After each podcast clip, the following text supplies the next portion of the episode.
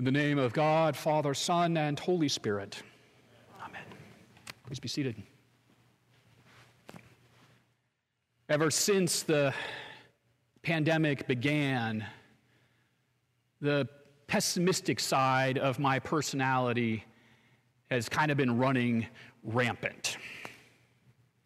It takes almost nothing for worry and concern to overwhelm my currently feeble optimism and cheerfulness. Against my better judgment, I often succumb to catastrophizing about the future. I catastrophize about the future of our country and our democracy. I catastrophize about the economy. I catastrophize around the new variants of COVID or the environment or really whatever. I often feel anxious and powerless. I worry about my kids and the world that we are giving to them. And I often feel like the world around me is spinning out of control, and unfortunately, my loved ones and I are along for the ride. Now, yes, of course, there really are reasons for optimism. There are bright lights shining out there. Real change is being worked towards and emerging. And yet, and yet, so much of the world is heartbreaking. And that heartbreaking, heartbreakingness is exhausting. In response, to that exhaustion, my, my natural inclination is to, to try to tune out the world and, and to lose myself in distraction.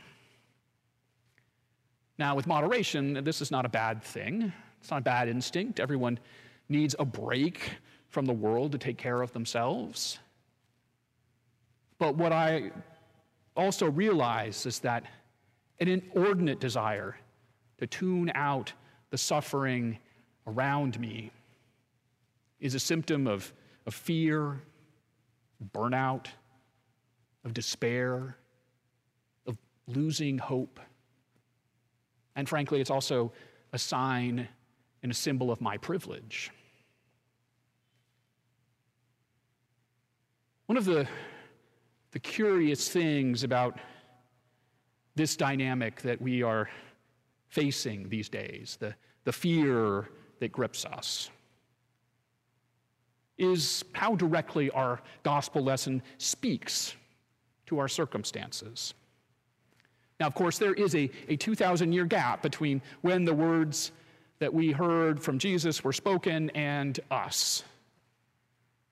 Or that's, that it speaks to us in our own context and in our own time, even when those words are strange. And today is no different. We've entered a new liturgical year, and we will be listening to the Gospel of Luke a lot this year. It's the first time we've heard Luke in a long time. But interestingly, as we begin this new year, we don't start the story with the, the beginning of Jesus' life or even with predictions of his birth.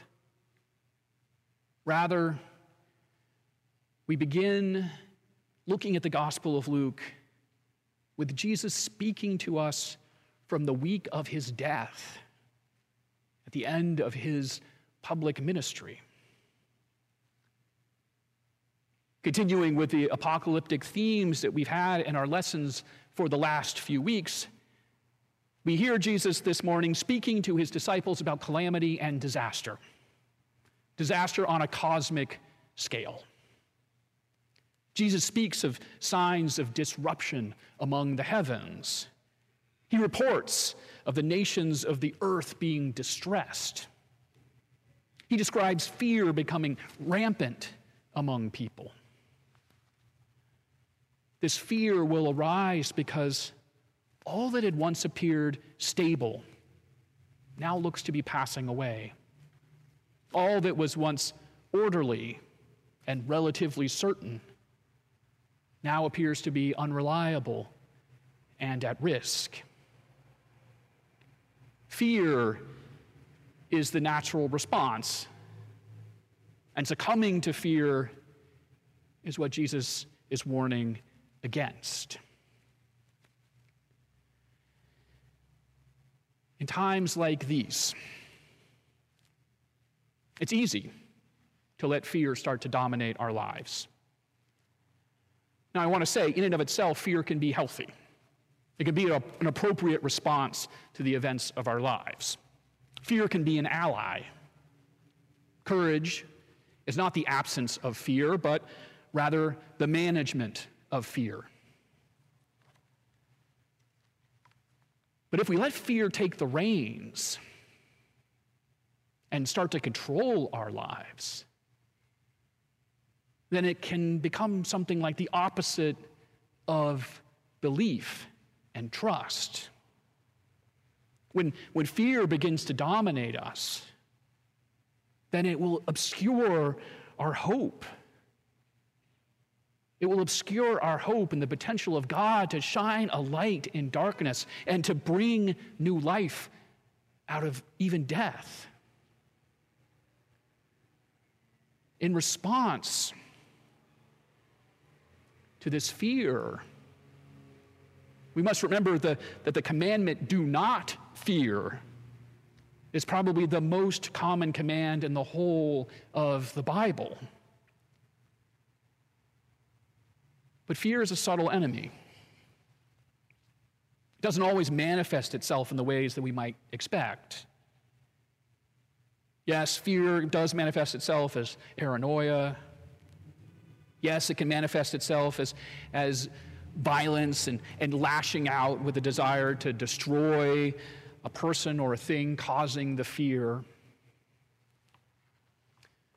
Sometimes, instead, though, we might just want to try to numb the fear and close our eyes to the pain and to the trouble. Sometimes we hope to, to tune out and to turn away. We look to lose ourselves in frivolity. And we become overly preoccupied with our own lives and our own concerns.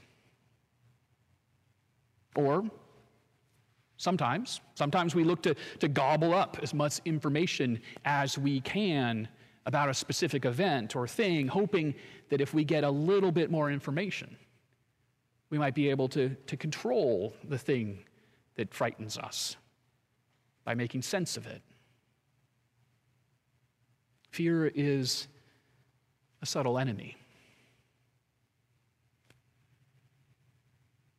Jesus speaks to his disciples about being on guard against the power of fear. He, he warns against their hearts being weighed down with what he calls dissipation and drunkenness and the worries of this life.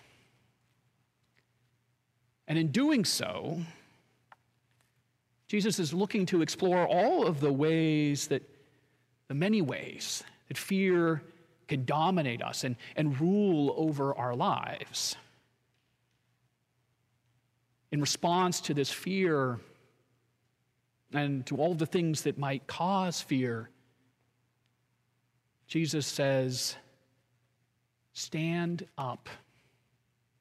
Raise your heads because your redemption is drawing near. For indeed, it might seem like the events that threaten us and cause us so much fear might have the last word. It might seem like these events that, that shake the heavens and the earth are the ones who are in control. But Jesus proclaims to us that they are not. When Jesus says, Heaven and earth will pass away, but my words will not pass away,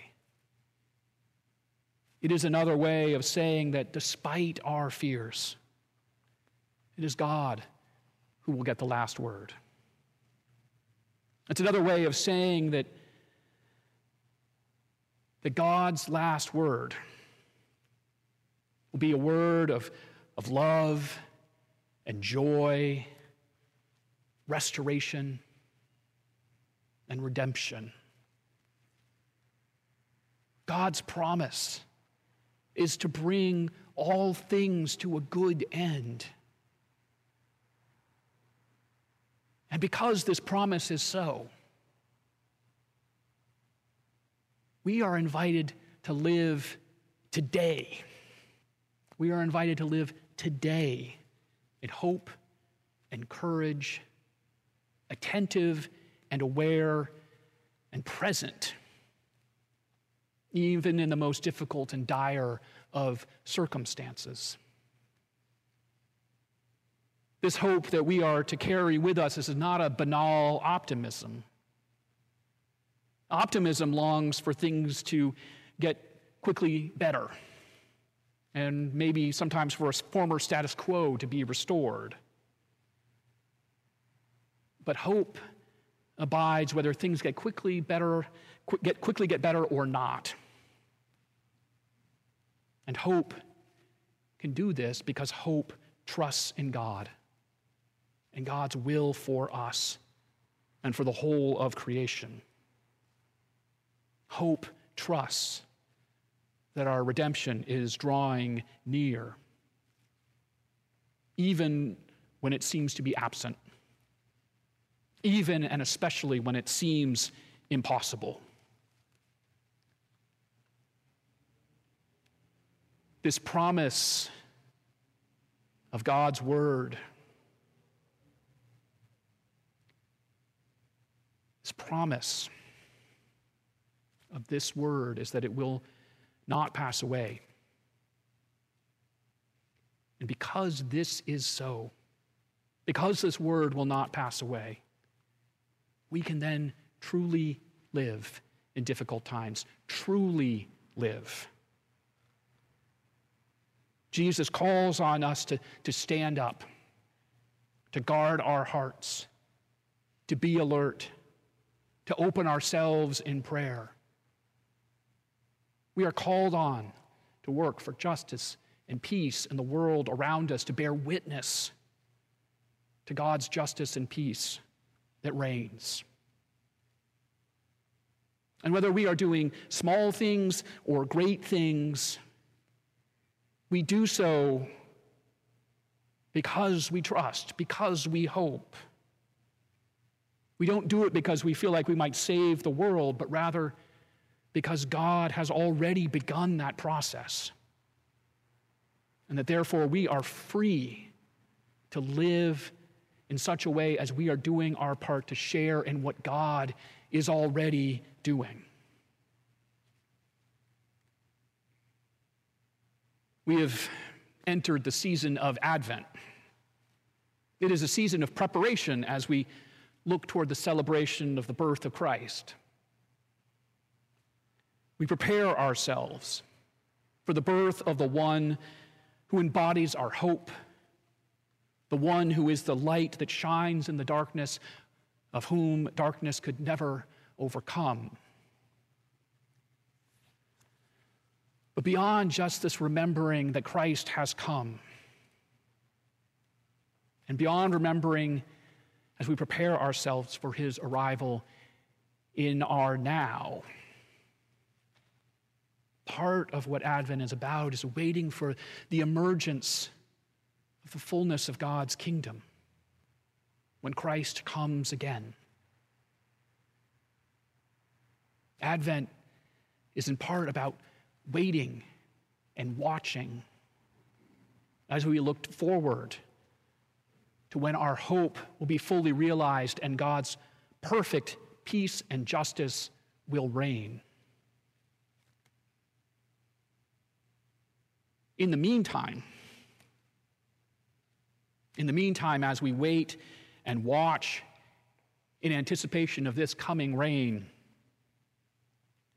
we are called to greet calamity and disaster with hope and with courage and not fear and despair. For Jesus calls us, calls us to stand up and to raise our heads because indeed, indeed, our redemption draws near. Amen.